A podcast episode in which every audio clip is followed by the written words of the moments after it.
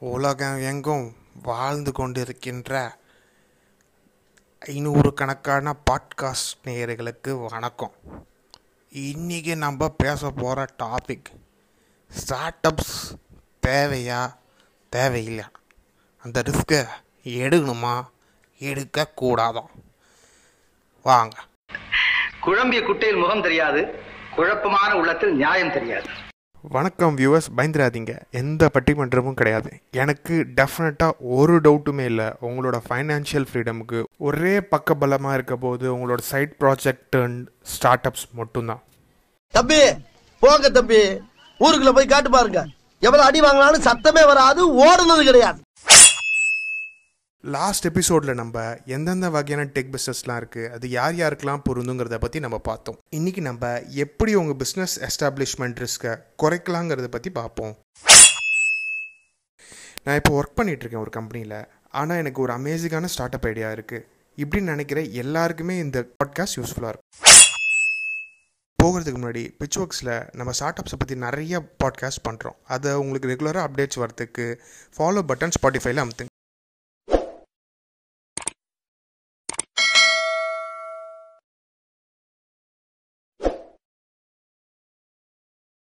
உங்களோட ஐடியா எவ்வளோ ப்ரில்லியண்ட்டாக இருந்தாலும் சரிங்க. அதை மார்க்கெட்டில் போயிட்டு உங்களுக்கு அது பைசாவாக உங்களுக்கு ப்ராஃபிட் வர வரைக்கும் அந்த ஐடியா வந்து வேலிடேட் ஆகலன்னு தான் அர்த்தம். அது வரைக்கும் எல்லாமே ரிஸ்க் தான். இதனால தான் எல்லாருமே அவங்களோட ஜாப் குவிட் பண்ணிட்டு பிஸ்னஸ் ஸ்டார்ட் பண்ணுறதுக்கு பயப்படுவாங்க. இந்த ரிஸ்க்கை மிட்டிகேட் பண்ணுறது அதாவது குறைக்கிறதுக்கு நிறைய வகைகள் இருக்குது அதில் இருக்கிற முதல் வகை தான் கம்யூனிட்டி பில்டிங் கம்யூனிட்டி பில்டிங்னா நீங்கள் விற்க போகிற பொருளுக்கு எந்த டார்கெட் ஆடியன்ஸுக்கு விற்க போகிறீங்களோ அவங்கள ஃபஸ்ட்டு நீங்கள் கேதர் பண்ணிட்டு அவங்களுக்கு கொஞ்சம் அண்டர்ஸ்டாண்ட் பண்ணிட்டு அதுக்கப்புறமா விற்க ஆரம்பிக்கிறது. இதுக்கு இ காமர்ஸில் ஒரு எக்ஸாம்பிள் சாஸ் ப்ராடக்ட்டில் ஒரு எக்ஸாம்பிள் நான் கொடுக்குறேங்க. சப்போஸ் இ காமர்ஸில் நீங்கள் ஒரு பேபி ப்ராடக்ட் விற்க போகிறீங்கன்னு எடுத்துப்போம். நீங்கள் சோர்சிங் பண்ணிட்டீங்க இந்த ப்ராடக்ட்ஸ்க்கு அதாவது கொள்முதல் பண்ணி முடிச்சிட்டிங்க. இந்த ப்ராடக்ட்ஸை இது உங்கள் வெப்சைட் மூலமாகவோ இல்லாட்டி ஏதாவது தேர்ட் பார்ட்டி மார்க்கெட் பிளேஸ் மூலமாகவோ விற்க போகிறோம் நம்ம எடுத்துப்போம். இப்போது இதோட டார்கெட் ஆடியன்ஸ் பார்த்திங்கன்னா புதுசாக அப்பா அம்மா ஆகியிருக்கவங்க அதாவது parents of one to three years ஓல்டுன்னு எடுத்துக்கலாம். இவங்க எல்லாருக்குமான எதர் ஒரு ஃபேஸ்புக் குரூப்போ இல்லாட்டி ஒரு வாட்ஸ்அப் குரூப்போ இல்லாட்டி ஒரு ஸ்லாக் குரூப்போ நீங்கள் க்ரியேட் பண்ணுறீங்க அவங்க எதில் கம்ஃபர்டபுளாக இருக்காங்களோன்னு. ஸோ அவங்கள எல்லாருமே அந்த வாட்ஸ்அப் குரூப் ஃபேஸ்புக் குரூப்புக்கு இன்வைட் பண்ணிட்டு நீங்கள் ஏதாவது ஒரு இன்ஃபர்மேஷன் இல்லாட்டி ஏதாவது ஒரு நாலேஜ் நீங்கள் ரிசர்ச் பண்ணதை வச்சு நீங்கள் ஷேர் பண்ணிக்கிட்டே இருக்கணும். அதே வந்து ஒரு கம்யூனிட்டியாகவும் ஃபார்ம் பண்ணோம். ஃபார் எக்ஸாம்பிளுக்கு பேபி ப்ராடக்ட்ஸ்னால் எல்லாருமே கொஞ்சம் சென்சிட்டிவாக இருப்பாங்க. ஸோ ஒரு அப்பா அம்மா அவங்களோட எக்ஸ்பீரியன்ஸை ஷேர் பண்ணிக்கலாம். இன்னொரு அப்பா அம்மா அவங்களோட எக்ஸ்பீரியன்ஸை இன்னொருத்தவங்களுக்கு ஷேர் பண்ணிக்கலாம். ஸோ ஒருத்தருக்கு ஒருத்தர் ஹெல்ப்ஃபுல்லாக இருக்கிறதுனால இந்த வாட்ஸ்அப் குரூப்போ ஃபேஸ்புக் குரூப்போ ஸ்லாக் குரூப்போ கொஞ்சம் ஆக்டிவாகவே இருக்கும். அதில் உங்களுக்கு இன்னும் கொஞ்சம் ரிசர்ச் நாலேஜும் உங்களுக்கு கிடைக்கும். அவங்க எந்த மாதிரி ப்ராடக்ட்ஸ் எதிர்பார்க்குறாங்க எப்படி எதிர்பார்க்குறாங்க so over a period of time இது என்ன ஆகும்னா ஒரு கம்யூனிட்டியாக ஃபார்ம் பண்ணி க்ரோ ஆகிட்டே இருக்கும். இந்த பாயிண்ட் ஆஃப் டைமில் உங்களுக்கு எந்த வித மார்க்கெட்டிங் செலவுமே இல்லாமல் அதாவது மார்க்கெட்டிங் காஸ்ட்டுமே இல்லாமல் உங்களால் வந்து இப்போ இதே கம்யூனிட்டிக்கு உங்கள் பொருளை விற்க முடியும். நீங்கள் தான் கம்யூனிட்டி க்யூரே க்யூரேட்டராகவும் இருக்கணும். அதே நேரத்தில் நீங்கள் அதோட க்யூரேஷனோட ரெஸ்பான்சிபிளாகவும் நீங்கள் இருக்கணும். இதுக்கான ஒரு நல்ல எக்ஸாம்பிள் ப்ளிஸ் ஆர்கானிக்னு சொல்லிட்டு ஒரு ஹெர்பல் கம்பெனி அவங்களோட ஹேர் ஆயிலை வாட்ஸ்அப் குரூப் மூலமாகவே ஒரு ten thousand dollars per month அளவுக்கு டொரண்டோவில் விற்றுட்ருக்காங்க என்னோடய கசினுங்க அவங்களோட சாரீஸ்லாம் யூஎஸுக்கு வாட்ஸ்அப் குரூப் மூலமாகவே எக்ஸ்போர்ட் பண்ணிகிட்ருக்காங்க ஸோ இது வந்து ஃபஸ்ட்டு கம்யூனிட்டி நீங்கள் பில்ட் பண்ணிவிட்டு உங்களோட பொருளை ரைட்டான பொருளை நீங்கள் ஐடென்டிஃபை பண்ணிட்டு அந்த கம்யூனிட்டி மூலம் அந்த கம்யூனிட்டிக்கே உங்கள் பொருளை விற்கிறதுக்கு ஒரு நல்ல வாய்ப்பாக இருக்கும்.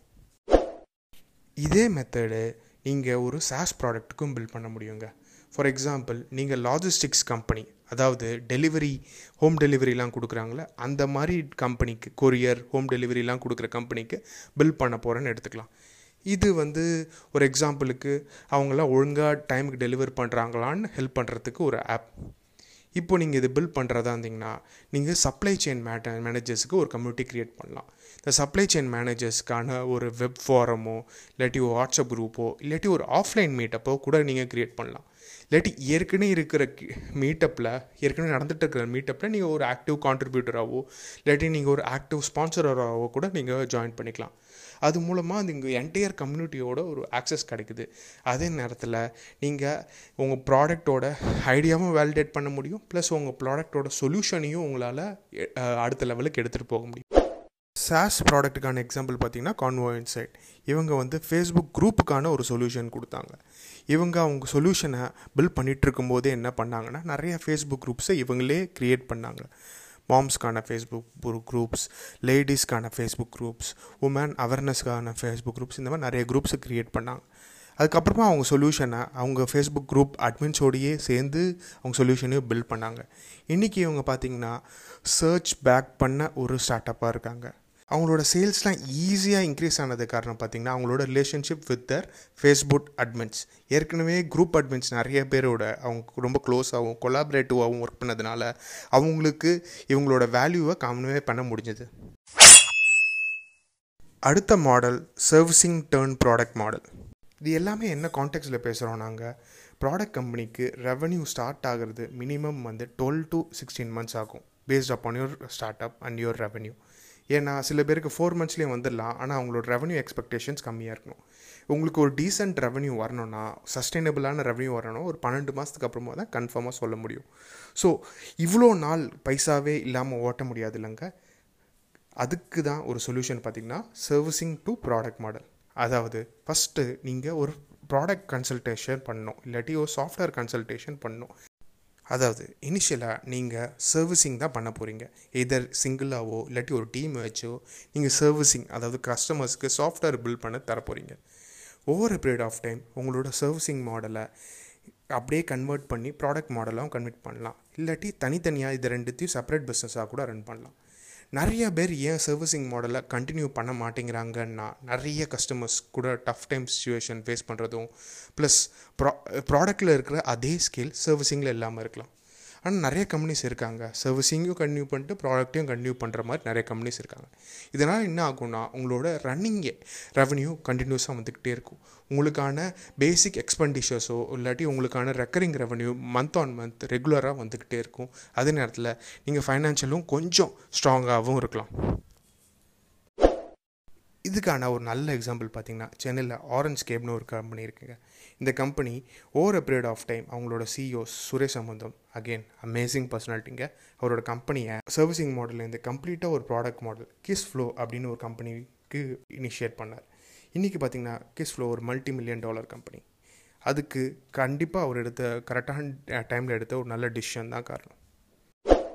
இதுக்கான இ காமர்ஸ் ஈக்குவலண்ட்டுன்னு சொல்லலாம். ஆனால் அதை அப்படியே எடுத்துக்காதீங்க. நான் அந்த கம்பெனியில் வேலை பார்த்ததுனால ஒரு எக்ஸாம்பிளாக நான் கோட் பண்ணுறேன் பிக் பாஸ்கெட் ஆரம்பிக்கிறதுக்கு முன்னாடி அவங்களோட founders mister Hari Menon mister Sudhakar mister Ramesh mister Vipul எல்லாம் சேர்ந்து ஒரு physical retail grocery supermarket வச்சுருந்தாங்க.